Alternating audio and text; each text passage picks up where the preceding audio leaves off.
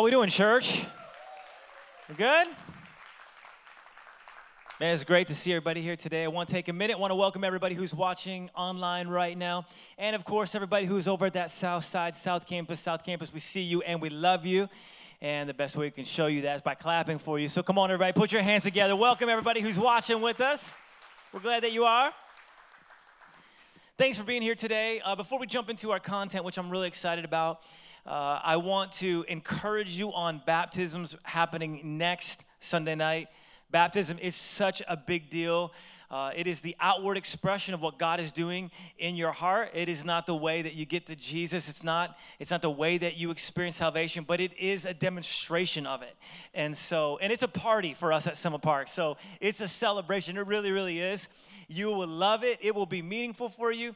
Uh, why do we do it? Real quick, we do it because God commanded us to. God tells us to do it. Jesus himself was baptized. And as well, it is really a powerful moment. It just really is to share with family and friends and go public with our faith. And so we'll encourage you to do that. Sign up, be a part of it. You will be glad that you did. It's hard. It's one of those things where, like, man, once you do this, you'll know. Every time I talk to somebody after baptism, they're like, man, that really, it's, it's so unique because it's just literally, it's people, it's water, but there's something powerful about it.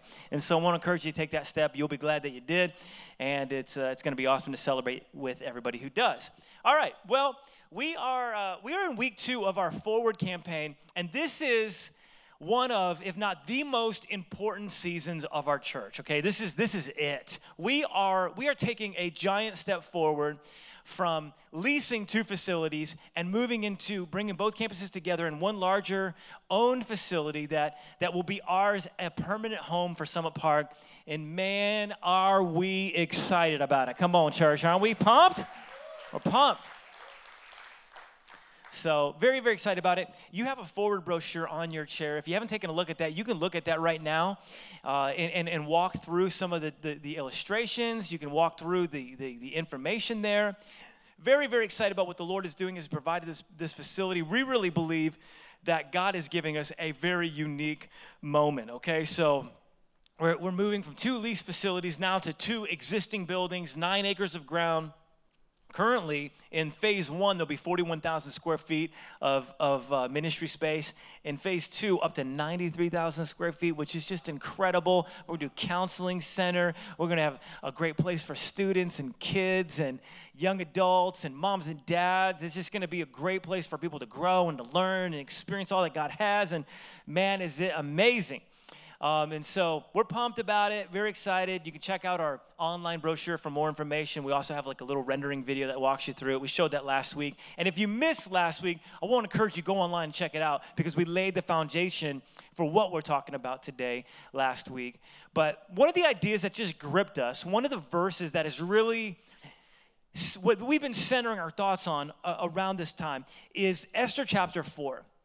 Quick story in Esther, she's chosen to be the, the new queen of Babylon, all right? And the old queen got kicked out because she didn't do what the king said. So things were very tenuous. It was a very, uh, it was a very sketchy type of role. You weren't guaranteed much as the queen. But, but Esther, this is a girl named Esther, and she wins the Miss Babylon beauty pageant. Because she wins, she gets to be the queen. And it's true story, it's in the Bible. And so she becomes, she becomes the queen, and uh, but through a turn of events, there's this guy who's trying to take out all of the Jews. He's just a wicked advisor to the king. He's trying to take out all the Jews. And Esther's uncle comes to her and says, Hey, listen, maybe, just maybe, you're in the position that you're in because you can do something about this situation. And he says these words, you've probably heard these, even if you don't go to church, never been in church, you probably heard this before, but it says this, and who knows but that you have come to your royal position for such a time as this. For such a time as this. He's basically saying, hey, maybe, just maybe, you're beautiful, not just to be beautiful. Maybe, just maybe, you got chosen to be the queen of Babylon. Maybe, just maybe, God used all of that to put you into that space so that right now, as all of the Jews are getting threatened to be taken out, maybe, just maybe, you've been given your opportunity to do something about this situation maybe, just maybe, you've come into your royal position for such a time as this. And I really believe, as we've been praying about this building and praying about all that God's doing, I believe that verse is for us, okay? So I believe God is giving us this, this unbelievable opportunity. We're talking about nine acres in the best location in our city. I believe that God is setting us up because He wants more people who are far from God to find and follow Jesus. God's not done. God's not done.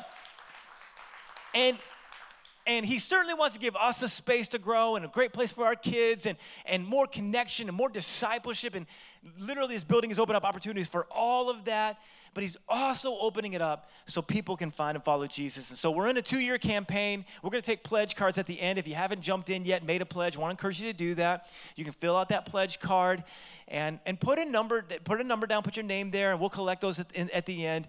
Uh, but i'd love to have you jump in with this. This is a two-year campaign. So uh, at the end of 2023, we're going to wrap up our campaign so you can spread it out over three tax uh, years. And it's just an opportunity. It's an opportunity to have a, a, share in souls, all right? A share in souls that are going to be impacted in our space. And so it's going to be awesome. Um, but as we, as we center our thoughts around uh, this idea, the forward campaign and generosity, what God's doing in our church, I want to give you I want to I want to look at one of the most quintessential passages on generosity in the Bible. Second Corinthians chapter 8, okay? Second Corinthians chapter 8. If you have your Bibles, I want you to turn there. If you have your phones, I want to encourage you to pull that up on your phone. You're going to want to walk through this verse cuz I'm literally going to go verse by verse on this and explain what's happening cuz it does require some explaining. And as you understand the meaning of it, I think that you're going to see that that it's, it's pretty powerful and my hope is that for all of us we walk away with a greater understanding of, of generosity and, and a greater uh, desire to be a part of what God's doing. So, Second Corinthians chapter 8, it really is, it really is Paul the Apostle's are you kidding me moment, okay?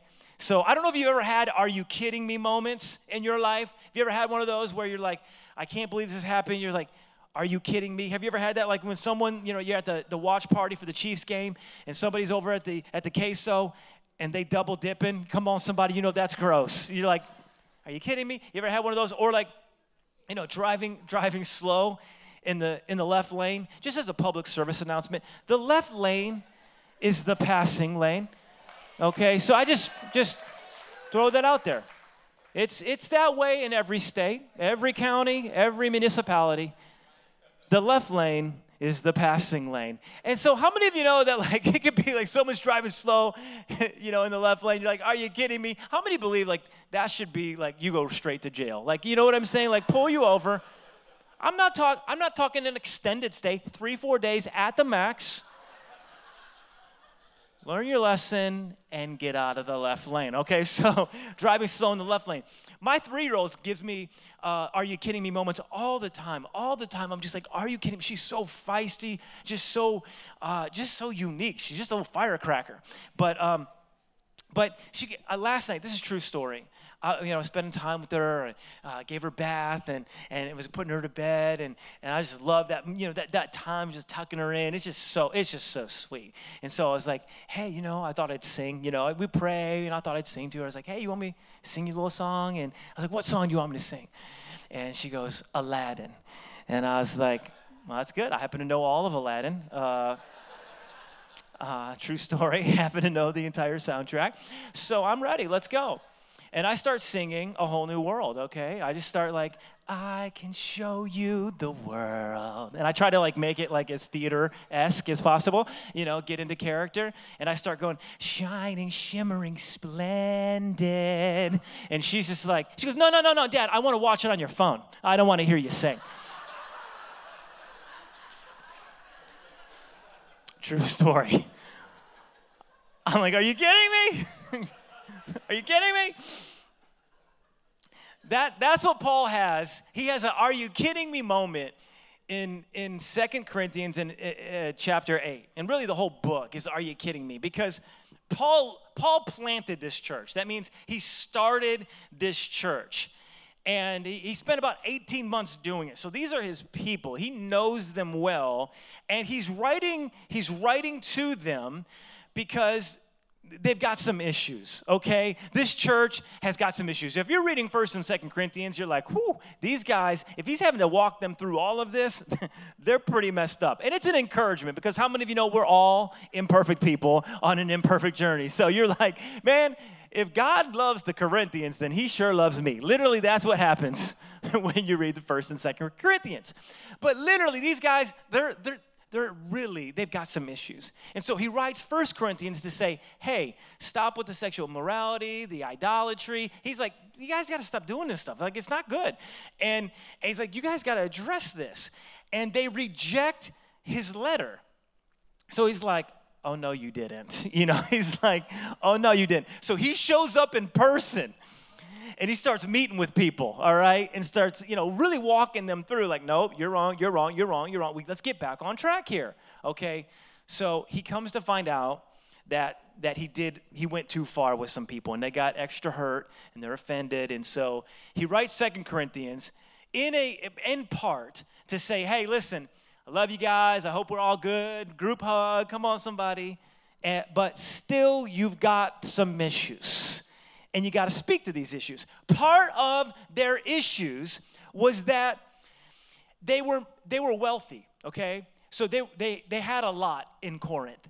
So they had wealth, and that's not an issue. But making their lives all about their wealth is, and he starts pushing that. He starts pushing on that. He's like you guys are greedy, you guys are making yourself about wealth, and and you you don't even realize it. And part of the reason they reject Paul is based on money. They didn't want to hear from Paul. They discredited Paul because Paul, uh, they, they were looking to teachers that were like good looking, articulate, and wealthy. That's all they wanted to hear from. He's like, oh, you have money. Ah, then you can speak to me. Paul, he, uh, well, he wasn't any of those things, okay?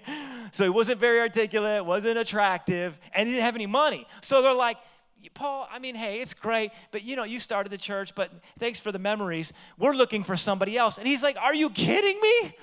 You guys wouldn't even be saved without me. You wouldn't have even found Christ without me. I, I should be able to speak to you. And so they had gotten their stuff off track. So it's an are you kidding me moment. And he's like, I've got to speak to some of this. So he's pushing on some things. He's teaching them throughout Second Corinthians. And one of the things that he's teaching them is about greed. And greed, greed keeping us from experiencing all that God has for us. And he says the answer to greed is generosity. He says, greed, your, your obsession with money is causing you to miss out on God. You're missing God. He goes, So I want to encourage you to think differently. I want you to think kingdom. I want you to think generously. All right, so we're going to walk through this. Second Corinthians 8. Now, true story. I was getting ready to prepare this week's message. And I was going to go, I was actually going to preach Second Corinthians 9. So I was typing in Second Corinthians 9, but I, I, mis, I mistyped it. And I, I, I, I did Second Corinthians 8. And I, I opened up Second Corinthians 8 and I was like, oh my gosh, this is amazing. So Second Corinthians 9 will come next week, okay? this is absolutely amazing and and paul unpacks this. There's so much meat in here. I just want to walk through these verses with you uh, draw some observations make some conclusions and then hopefully walk away more like jesus as a result all right? So if you're ready to jump in say i am. All right Second corinthians chapter 8 verse 1 says this and now brothers and sisters we want you to know about the grace that god has given the macedonian churches Okay, so let me pause, put a pin in that. Again, follow along in your Bibles because you want to see this. I want you to watch this. But he starts talking about these Macedonian churches. Now, what he's doing in this moment, he's trying to raise money for these Judean churches that are experiencing a famine. So there's a famine in Judea, and the church is really taking it hard. And so Paul's trying to raise money for these Judean churches, and he's writing to Corinth to help raise some money, but they're stingy. They don't want to let it go. They got that Scrooge thing going on. They don't want to let it go. And so he's like, hey, I want to tell you about the Macedonian churches who have actually partnered with us. Watch this. In the midst of a very severe trial, their overflowing joy and their extreme poverty welled up in rich generosity. Uh, that's amazing when you think about it. He's like, they're going through a difficult situation. They don't have much money, and yet they're saying, we can't wait to be a part of what God's doing. We can't wait to give. They're going through it, they don't have much, and yet they're giving all they have. Watch, he says, For I testify that they gave as much as they were able, and even beyond their ability. Now, let's, let's think about what he's doing here. He's actually telling them to compare themselves to another church. Imagine if we did that today. Imagine we did that. Be a little weird, right? Be like, hey, look at those guys over there. They're doing a much better job than we are. Like, that's kind of what he's doing. Like, he's like, hey, for a moment, think about this. Now, let me just say this. In Christianity, we don't like to make comparisons. In fact, like I've been thinking, I'm working on a message that I, I'm gonna preach on comparison because I think comparison is a trap. I think it'd be very dangerous. I think social media, our world today, especially, very, very dangerous.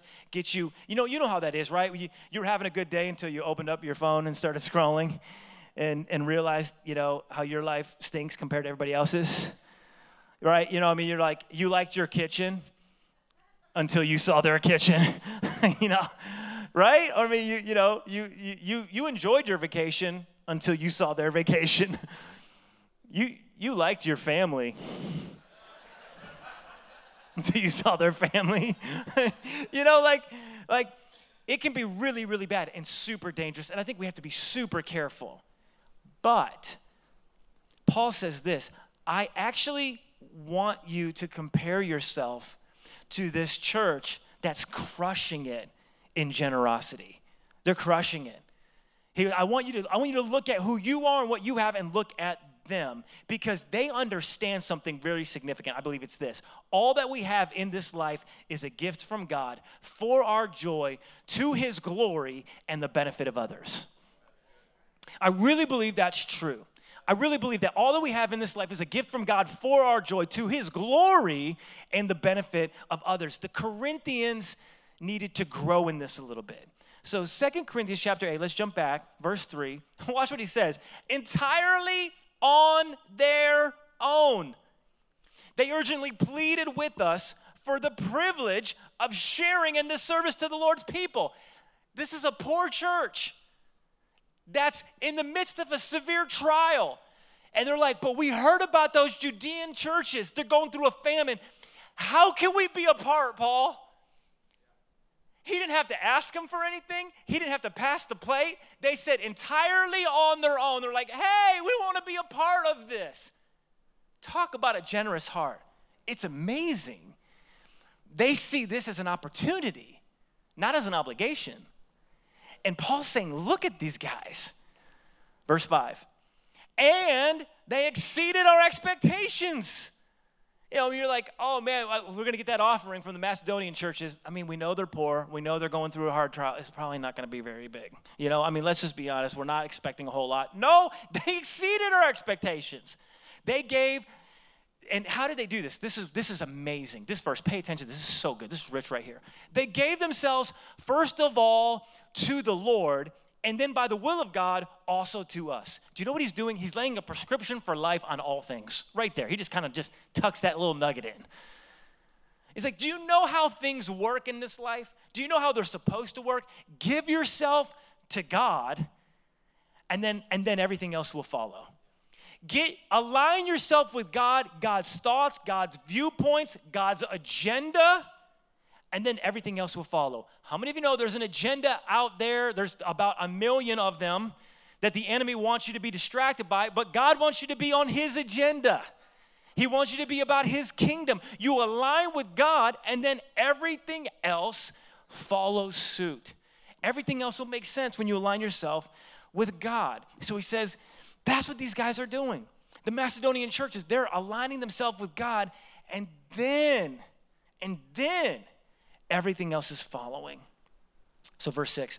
So we urge Titus, just as this is Paul's helper, one of Paul's friends, just as he had earlier made a beginning, to bring also to completion this act of grace on your part. Like, So I send Titus to encourage you guys on this to take an offering. He goes, But since you excel in everything, in faith and speech and knowledge and complete earnestness, and in the love we have kindled in you, so he starts telling them, like, hey, you guys are good at this, you're good at that, you're good at this, you're good at that, you're good at this. Do you know what he's doing? He's buttering them up, all right? right? That's what he's doing. He's like, you guys are really good at, at speech and, and faith and, and knowledge and earnestness and in love. He goes, that we've kindled in you. So he's kind of taking actually some credit there. He's like, you know, the love that you have that I started. Don't forget. He's like, remember that. So you know what he's doing? He's giving them the old coaching sandwich. You guys know what I'm talking about? Leaders, parents, the coaching sandwich. Start with a compliment. You're really, really good at these things, but here you need to grow in this. And this is what he's doing right here. He says, he says, You're good at so many things, so, next verse, see that you also excel in this grace of giving. He says, excel, stretch yourself, be good at giving. Now, he's not just talking about generosity eh, in general. Okay, so he's not just basically saying be more generous, like, hey, if you know, share your Andy's frozen custard with your spouse. Okay, he's not saying that. Like, don't be stingy and Gollum like and like, no, it's mine. you know, don't be like that. He says share it, but he's saying he's not just saying share your Andes or that last slice of pizza. He's saying he's saying excel in the grace of giving. And the context of this is very clear. It's not just be more generous. He says, he says give to the kingdom. Give to the kingdom. Now, there really is no other way to interpret this. I'll just be honest with you. There really is no way to interpret this. And as a pastor, it's uncomfortable for me to even say it. Can I just be honest with you? I don't like, I don't like uh, generosity messages. I don't like them. They're not my favorite. I don't look forward to them. Typically, I've not looked forward to them. Um, I have to pray a lot, you know, a lot more than I would actually spend praying for a message. It's just, it's just hard. I just, I just don't like it. Sometimes it can come across self-serving. But you know what?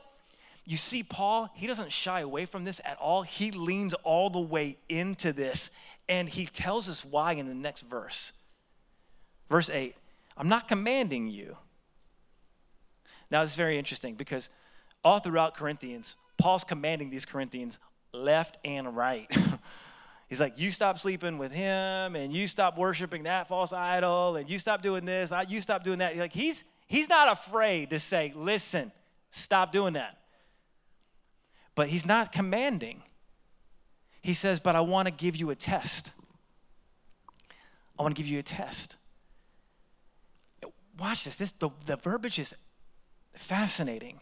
I want to test the sincerity of your love by comparing it with the earnestness of others.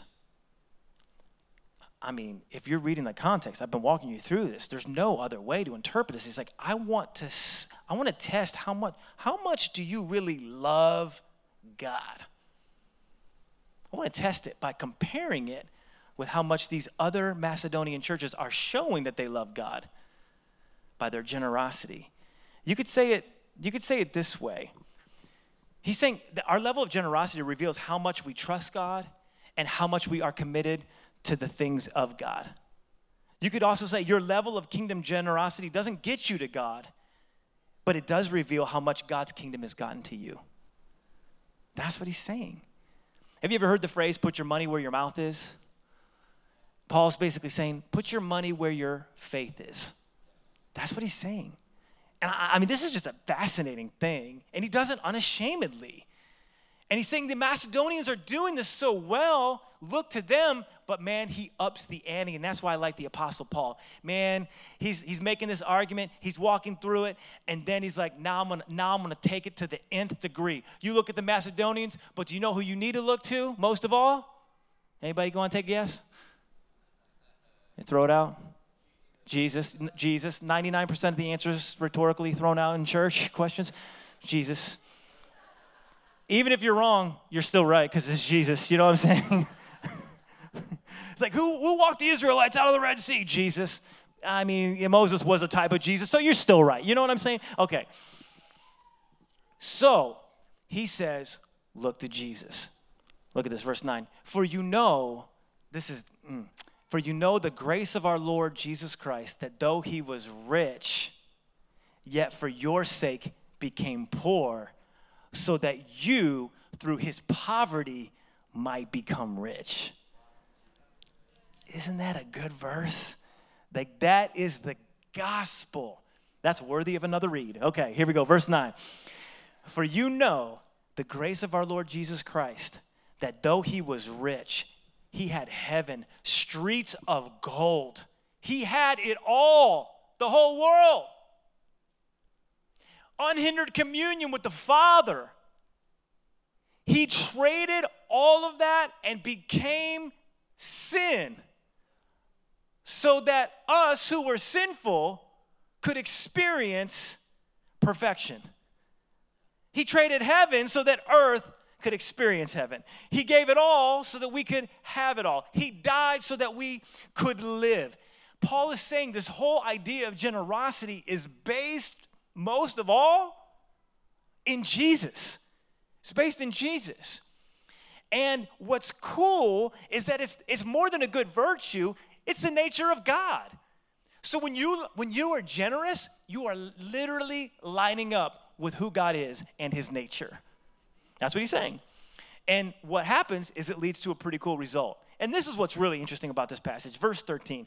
Our desire is not that others might be relieved while you are hard pressed. He's like, man, listen, we're not trying to take care of these guys while you all of a sudden all of you're struggling. All, all you know, uh, all of a sudden. He says, no, but that there might be equality. Very interesting. That, that, that word just caught me off guard this week. He says, At the present time, your plenty will supply what they need, so that in turn, their plenty will supply what you need. The goal is equality. The goal is equality. He's like, if we're a part of the family, we want everybody who's a part of the family to be taken care of. And guess what the heart of God is? That everybody is a part of the family. I mean, it's beautiful. And then he uses this, this Exodus 16 reference as it is written, the one who gathered much did not have too much, and the one who gathered little did not have too little. So many great lessons here. I just want to walk away with three of them. Three thoughts for you, okay? As we apply kingdom generosity in our life, as we let more of Jesus take control of our life, this is it. Kingdom generosity, first of all, is a response to ultimate generosity. Second, kingdom generosity is a sacrifice. And third, kingdom generosity is a light. It's a response, it's a sacrifice, and it's a light. Now, I know Paul's coaching us. We're going on a growth thing. We're in the gym. We're getting exercised here. So this is a stretch for us, stretch for me, stretch for all of us as we move into this first campaign. So we're going to grow a little bit. All right. So let's, before we walk through these things, turn to three people and say, well, here we grow again. Come on, tell three people, here we grow again. Here we grow again. Okay, first of all, first of all, kingdom generosity is a response to ultimate generosity. Now, I'm going to I'm going to jump to chapter 9 just for a second.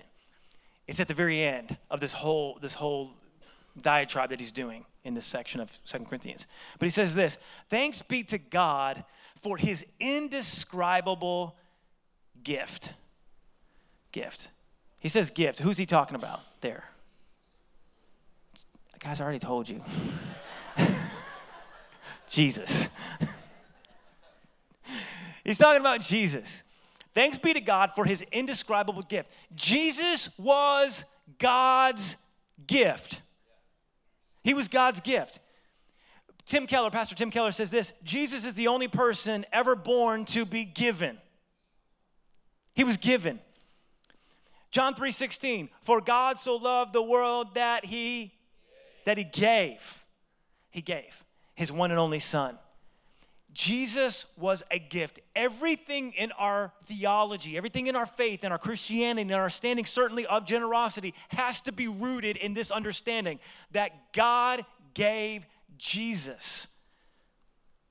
And because of that, we are immensely blessed. Amen? I mean, this goes back to the Abrahamic blessing, like that God blessed Abraham so that nations could be blessed through him Jesus is the ultimate fulfillment of that.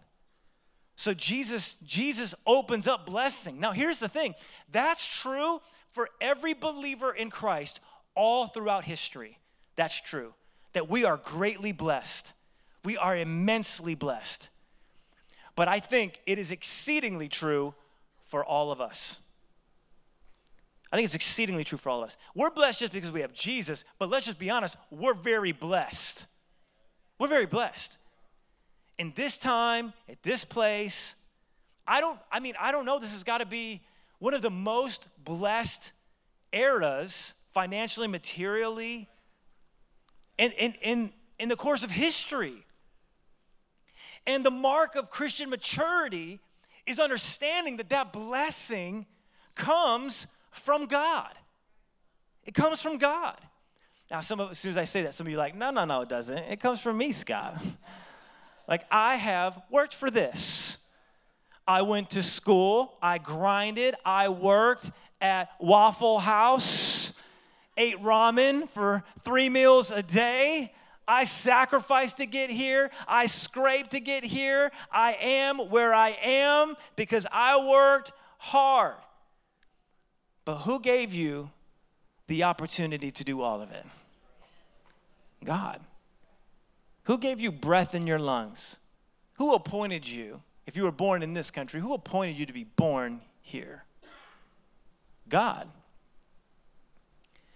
And Paul is trying to get the Corinthians to understand that the gift that they have in being a wealthy church is a gift from God, certainly for their enjoyment, but for his glory and the benefit of others. And he's using an Old Testament idea. And this was the verses 13 through 15, where he says, The one who gathered much did not have too little, and the one who gathered little did not have too much. What's he talking about? In your Bibles, you'll notice there's a little footnote there. And it will take you to Exodus chapter 16, which is the Israelites when they're in the, the wilderness.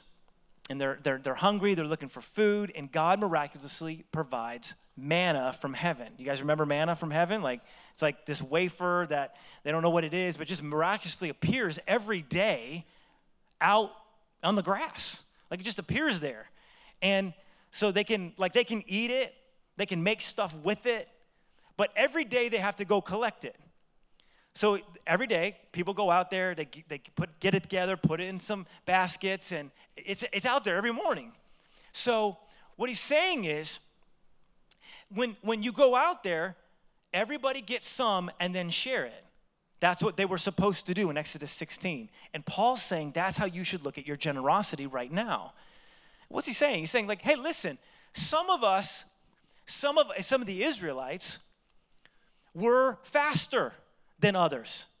So they'd get up in the morning, get out of their tent, and they just, they're just running through. you know, they're getting all the best wafers. You know, they're getting all the best manna. All right, they're getting it all together. Some people are just stronger. They go out there, you know, and they're putting it on their back. They can carry four bushels of manna. You know, they're walking through.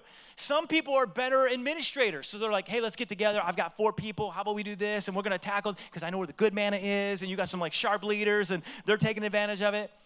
So you got some of that happening, but then you got some people who are sick some people who are older, some people who are not as fast. And he's saying, listen, I want you to understand that we want to take care of everybody. What did he say twice in that passage? That there should be equality. Equality. Very, very interesting.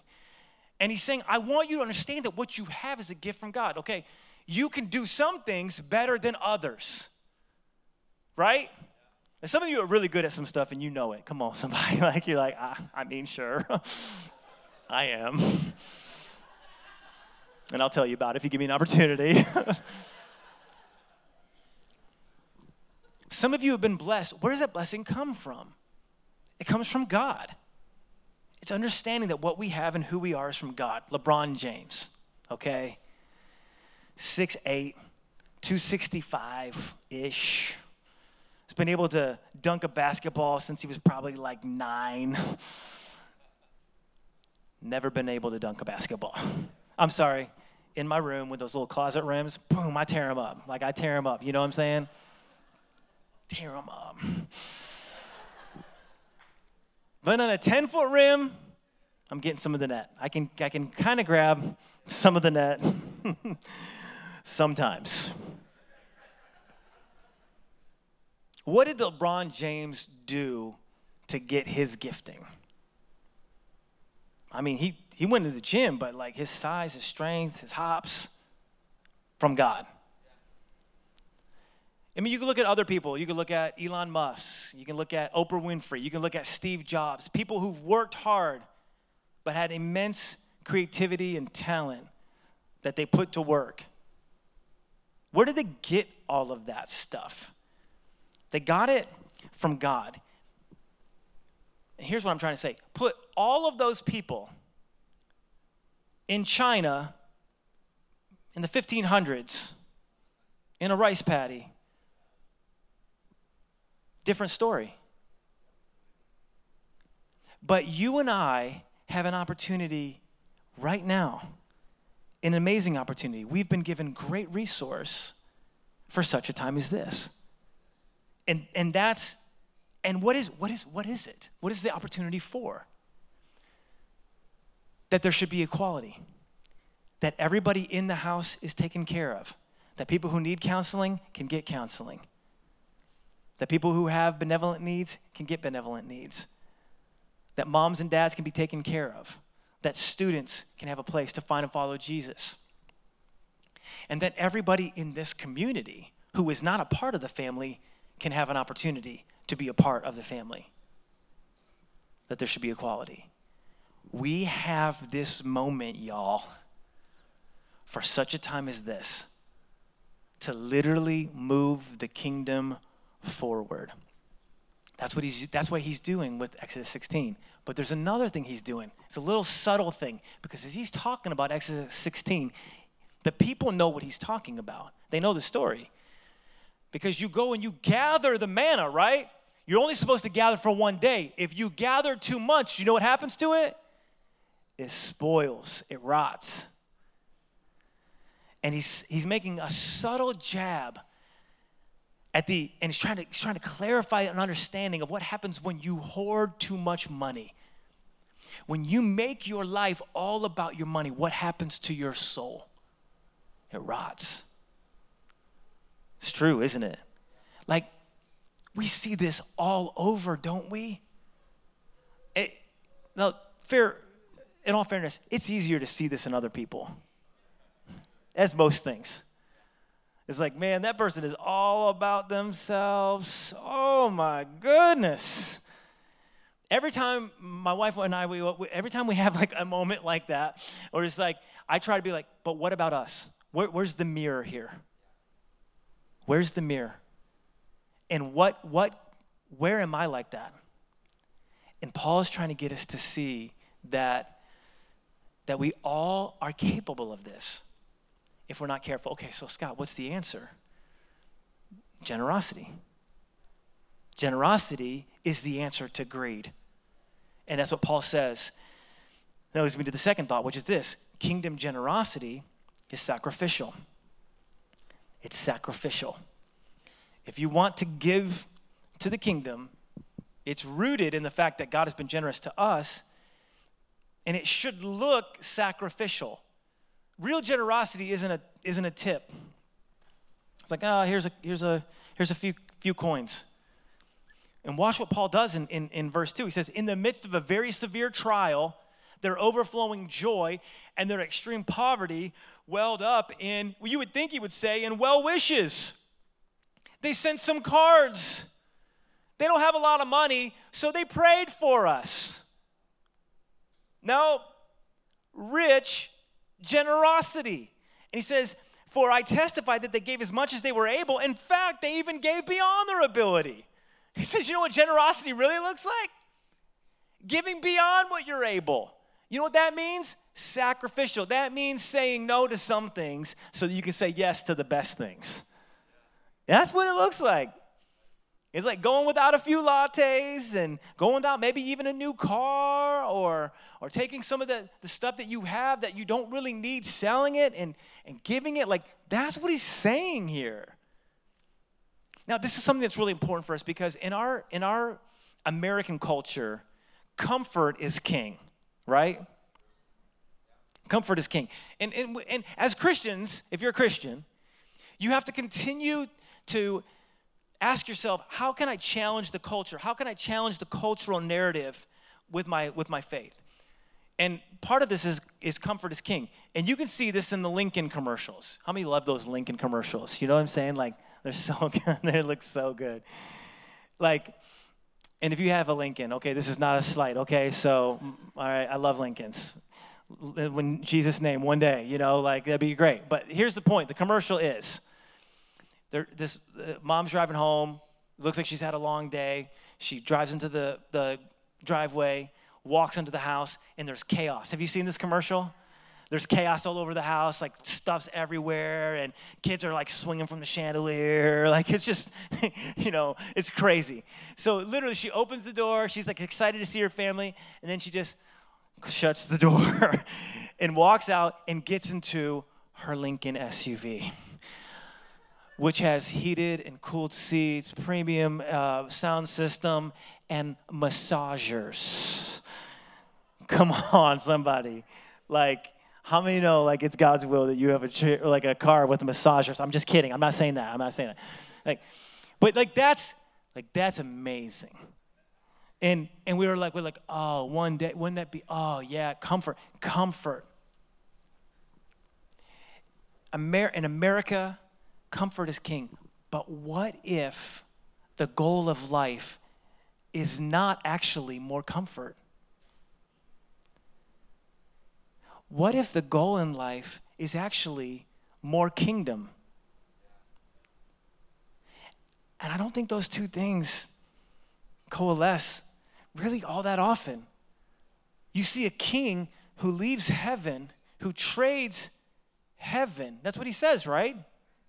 He says, Look at Jesus. What if the goal wasn't getting more? What if the goal is actually giving more? What if the goal is actually more generosity? Could that lead to greater life? I believe that it does. That's what, that's what Solomon says. Guy who had everything. Proverbs 11 says, A generous person will prosper, and whoever refreshes others will be refreshed. More stuff you have, the more you it controls you, the more Scrooge like you become. The more you share, the more you open up, the more you partner, the more you give, and that giving will cost you something. This is, this is real sacrificial generosity. That's what Paul's trying to get across. That's why he uses Jesus. He says, You know the grace of our Lord Jesus Christ, who is rich, for your sake became poor, so that you through his poverty might become rich. The Corinthians are all concerned about money. And he's like, do you know who had more money than you? Jesus. And he gave, he gave, he walked away from all of it so that he could come and live among us so that we could all experience it. That's what he's saying. You know what he's saying? They, they got, Jesus understood the big picture, but it wasn't without sacrifice. In fact, we know Garden of Gethsemane, right? Going a little farther, he fell with his face to, face to the ground. He prayed, My Father, if it's possible, may this cup be taken from me, yet not as I will, as you will. He's like, God, this is going to be really hard. The cross was not a vacation, the cross was not a Lincoln. It was not comfortable. It was a sacrifice. Why did he do it? Hebrews 12. For the joy set before him, he endured the cross. What is the joy that Jesus had that caused him to go through with all of it? You. That's the joy. As he's in that garden, as he's praying, this is going to be horrible. He's thinking, but, they're going to be there in Lee's Summit, and they're going to have their issues, and they're going to have their struggles, and they're going to need God for the joy set before him. He's thinking about the big picture. He's thinking about moving the kingdom forward. And there's there's there's no there's no greater this is true. This is true in relationships. Tell me tell me if it's not. This is true in relationships. When someone like gives up what they have for you, isn't it the most beautiful thing in the planet?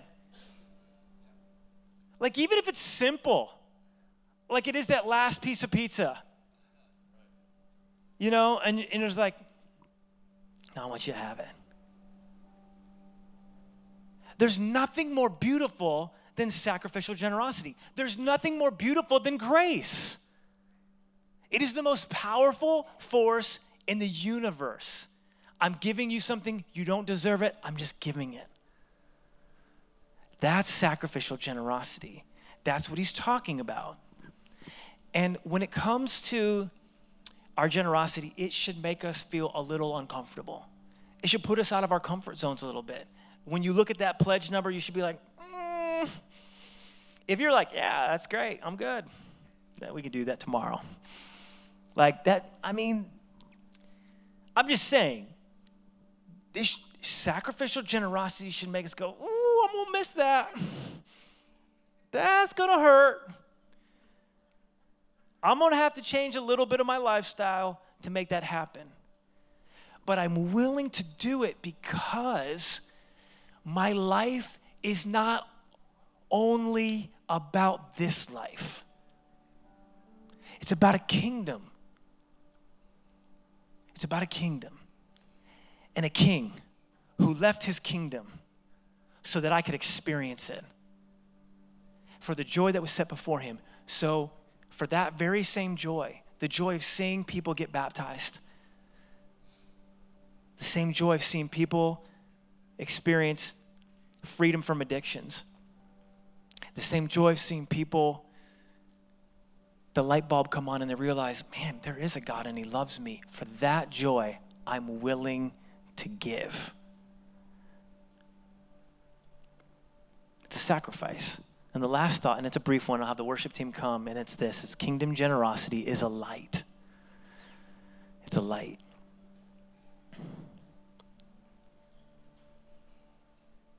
Matthew chapter 5 says, You are the light of the world. A town built on a hill cannot be hidden. Neither do people light a lamp and put it under a bowl. Instead, they put it on a stand and it gives light to everyone in the house. In the same way, let your light shine before others that they may see your good deeds and glorify your Father in heaven. I've been thinking about that idea in that verse as it relates to what's happening and what's going to happen with our facility.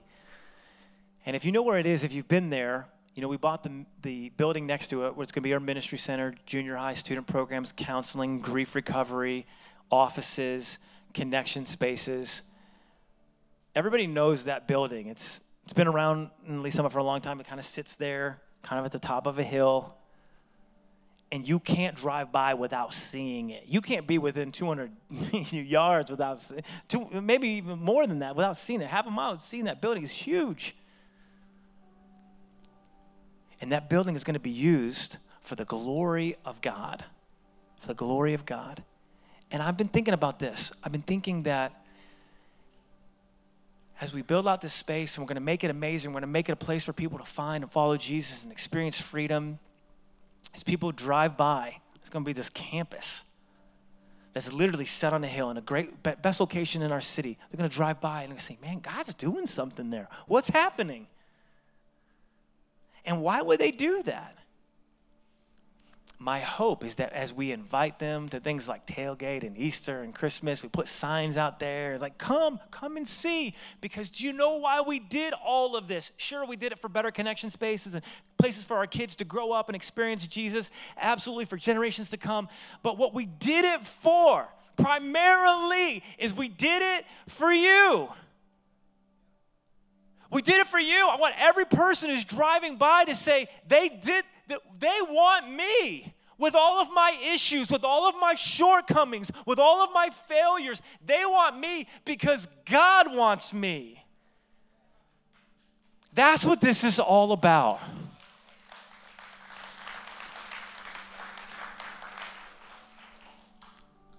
And if I can use some of what I have, uh, not some, a chunk that hurts a little bit sacrificially. To make that happen, man, I want, I want to be a part of that. Now, here's the thing this only applies if you believe any of this. if you believe there's a God who sent his son who's redeeming the world. If you don't, then I get it. Keep your stuff. But if you believe, if you believe any of this, this is where we want to be as believers. And that's why Paul's so bold on it. That's, that's, what I'm, that's what I'm realizing. That's why he's so bold. He's like, this is where you want to be.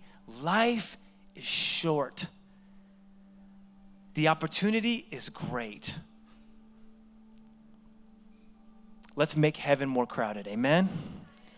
Amen. So there's a pledge card on your seat. We're gonna we're gonna take this, and again, I'm gonna dip into nine just for a sec. Chapter nine. Paul says this: You should be don't don't give under compulsion. Don't let this be an emotional thing because we got the keys pad up here, you know, playing some music right now. That's not what this is about. Let this be because this is hitting your heart, this is hitting your head, this is hitting your soul, and you're like, God, I want to be a part of this. And let's give cheerfully. And let's believe God to do something great. So let's fill out that pledge card if you would. We're going to believe God to do something powerful through through uh, through our generosity. There's a card on your seat. There's a pen there. Uh, if you, I'd love to invite you to be a part of this. We're going to pass the buckets here in just a second as we worship. But I want to encourage you, fill that out, put your name, put, your, put the amount that you feel like God's speaking. Some of you, man, it's your first time interacting with this, like, man, we need to pray about this. Great, that's cool. You can pray, come back next week, and let's give, and let's believe God to do something powerful. But can, let me pray for us. Father, we thank you so much for your goodness. Thank you so much for your grace. Thank you for what you are doing. Thank you for this word so challenging and inspiring and encouraging all at the same time. And Lord, we pray that you would use what we are doing. Stretch us, challenge us, Lord. Develop kingdom mindedness in us. And God, we just thank you so much for it. We give you praise for it in Jesus' name. Amen. Amen. We ask the worship team to lead us at both locations. We'll have the, the host pass out the buckets as, uh, as you're ready to stand. Go ahead and stand and worship and uh, we'll just respond to God.